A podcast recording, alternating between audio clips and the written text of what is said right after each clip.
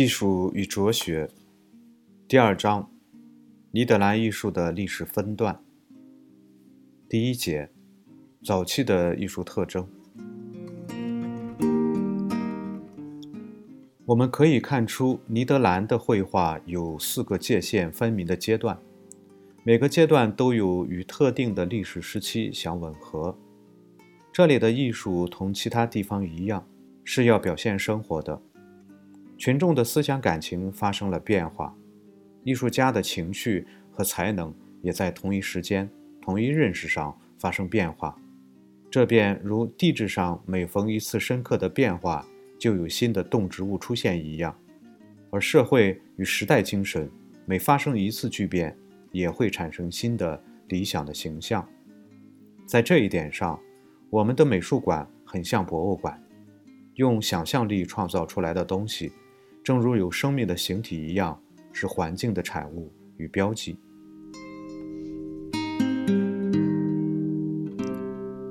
尼德兰艺术的第一个时期大概持续了一个半世纪，从胡伯特·凡艾克到康坦·马苏斯，这时期的艺术发自一次振兴，就是说。那个时期的财富与民智都有极大的发展，像意大利一样，许多城市很早就出现了繁荣，而且差不多是自由的。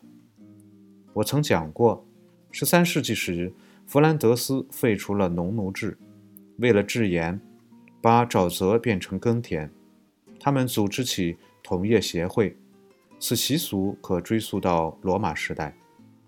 从七世纪和九世纪起，布鲁日、安特卫普、根特都是商埠，或是享有特权的市场。他们大规模拓展商贸，出海捕鱼，成了南北贸易的枢纽。富裕的人都有足够的武器和生活所需，在协会与活动中锻炼出远见与能力，比遍布在乡间的穷苦的农户更能保护自己。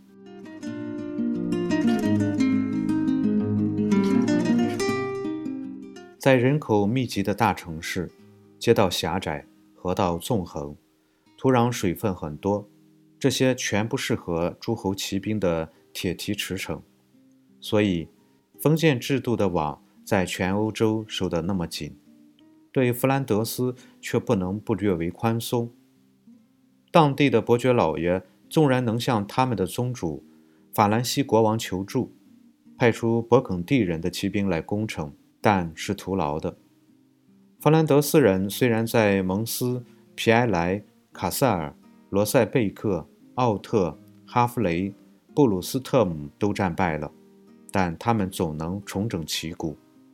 经过一次又一次的抗争，保有了很大程度的自由，甚至在奥地利王室统治之下也如此。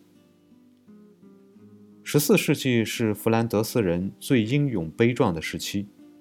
有一些阿尔特维尔特式的造酒商，既是演说家，又是独裁者和军事领袖，结果都战死疆场或者遭到暗杀。这一时期内战外战交困，城邦之间、人与人之间都在厮杀。根特一年之内就有一千四百件凶杀案。积聚的能量在历经了各种伤痛之后，依然能在各方面施展。他们在战争中一次牺牲两万人，成堆的倒在敌人的枪矛前，也绝不后退半步。根特的居民对菲利普·阿尔特维特手下的五千义军说：“打消一切无功而返的念头吧！只要听说你们战死或者战败了。”我们就立刻放火烧城，与城池同归于尽。一三八四年，四大行业的境内俘虏都甘愿受死，说死后他们的骨头会站起来向法国人复仇。五十年后，根特城中的居民起义，四周的农民表示宁死不求饶，为了正义，可以像殉道士那样牺牲生命。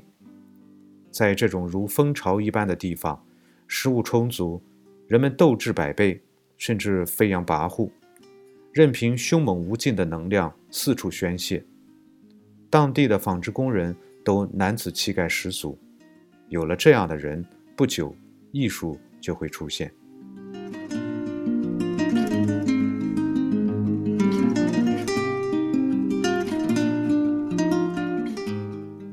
那时只需一段时期的繁荣，孕育的花苞在阳光的照耀之下便能够绽放。十四世纪末，弗兰德斯和意大利是全欧洲工业最发达、最富足、最兴旺的地方。一三七零年，玛丽内斯的境内有三千两百架羊毛纺织机。城里的商人中间，有一位与大马士革。和亚历山德斯地区做着大宗的交易。一个瓦朗西安内斯的商人，在巴黎的集市上把所有的粮食全买了下来，以示其富有。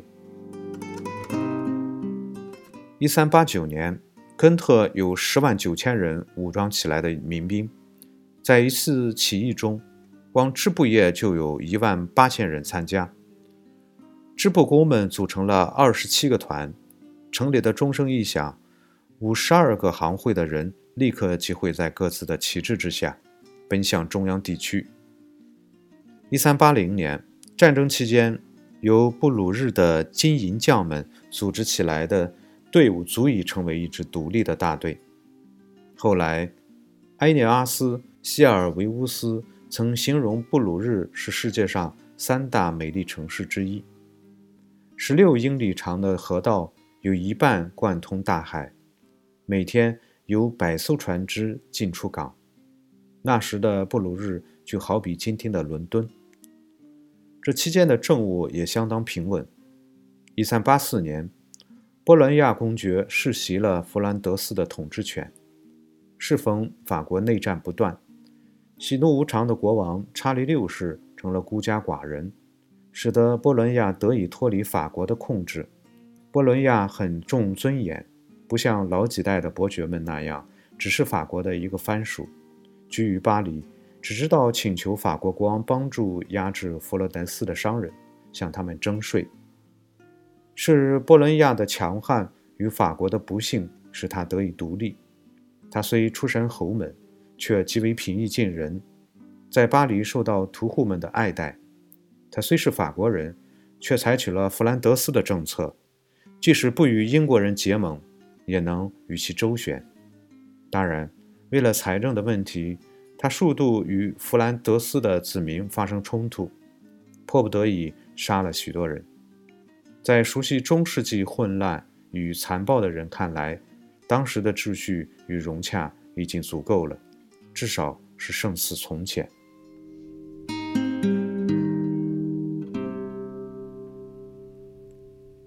后来的情形就像一四零零年的佛罗伦萨一样，封建制的政权得到了确认，社会也趋于稳定；也像一四零零年的意大利一样，人们摆脱了禁欲主义与教会的统治，开始关心自然，享受生活。人们一时间从古老的约束中解脱了出来，开始赞美强壮、健康、美丽与欢乐。从方方面面。我们都能够看到中世纪的精神在遭遇改变和瓦解。典雅美妙的建筑风格把石头雕成花边图案，日益漂亮的教堂出现了尖顶，花草的图案使窗棂的纹饰更加繁缛，绚丽多姿的建筑物仿佛一座座巨大的百宝箱。此种作品更像表现想象力而非信仰。更在于博得赞赏，而不是鼓励牵扯。同样看来，骑士风采也只有用在检阅仪式上了。贵族都到瓦鲁瓦宫廷去作乐，去眉飞色舞，特别是在情欲话题上。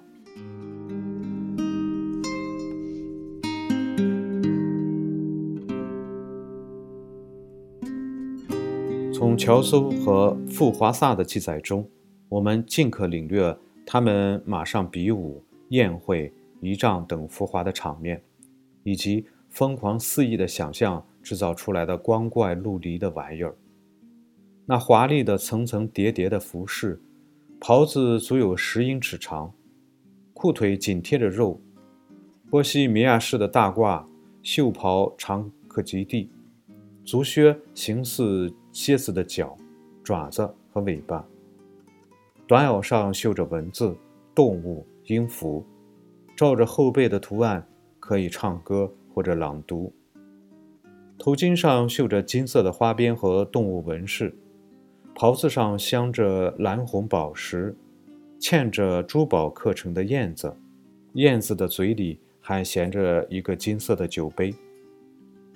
有一套衣服可以看到一千四百只这样的小金杯，还有一件大氅用九百六十颗珍珠绣成一首歌。女人们总是周身披裹着纹饰华丽的纱巾，前胸袒露，头上顶着硕大的锥形或半月形的帽子。穿着一件艳丽的长袍，上面绣着独角兽、狮子、野蛮人，整个人端坐在镂刻的金光灿灿的椅子上。宫廷里和侯爵们的生活等同于过狂欢节。查理六世在圣丹尼斯修道院行入会礼的时候，用二百英尺长的织锦围起一座宏伟的塔楼。之后便是马上比武和大宴三天，最后以一场通宵的化妆舞会收场。女士们乐而忘返，受罪的是他们的丈夫。最后再来一个迪盖克兰式的葬礼做结束。这种对比正好说明当时人的思想和情绪。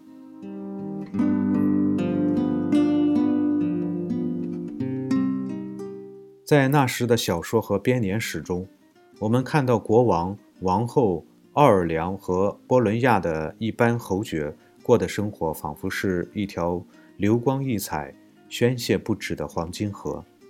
他们的日子尽在入城典礼、马队仪仗、化妆舞会等花样百出的荒淫无度中度过。波伦亚与法国的一些骑士参加十字军。到尼科波利斯去攻打巴亚泽，一切装备仿佛要去赴宴会。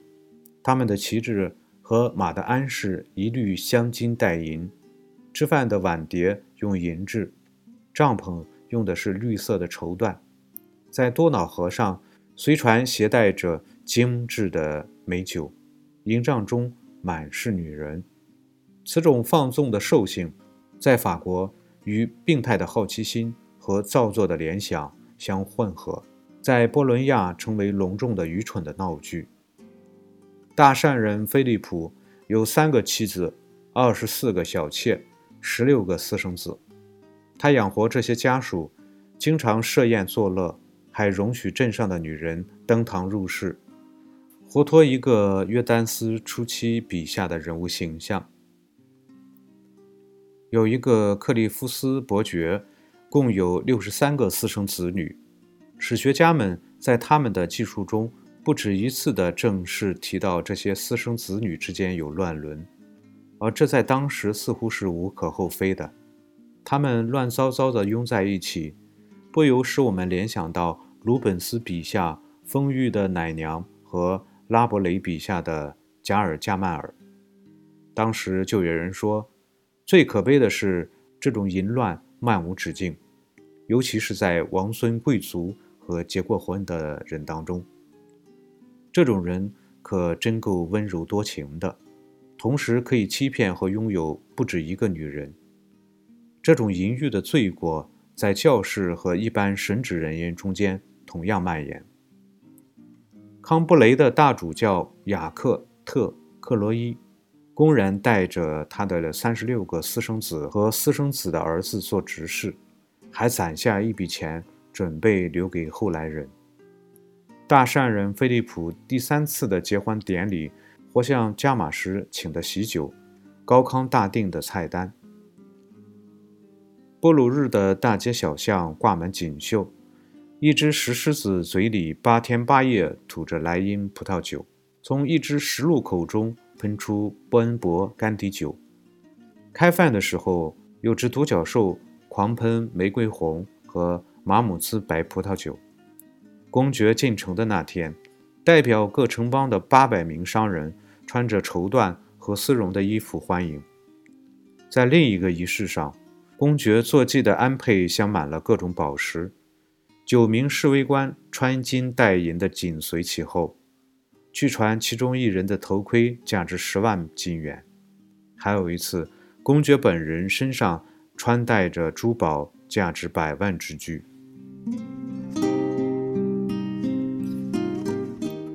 我想把那些壮观的场面说给你们听，那就如同时期的佛罗伦萨，处处显示出喜好装饰和绘画的才能。其中之一。发生在属大善人菲利普管辖的利尔城，在那里举行的雉鸡大会，可以与洛伦泽德美第奇的凯旋庆典相比。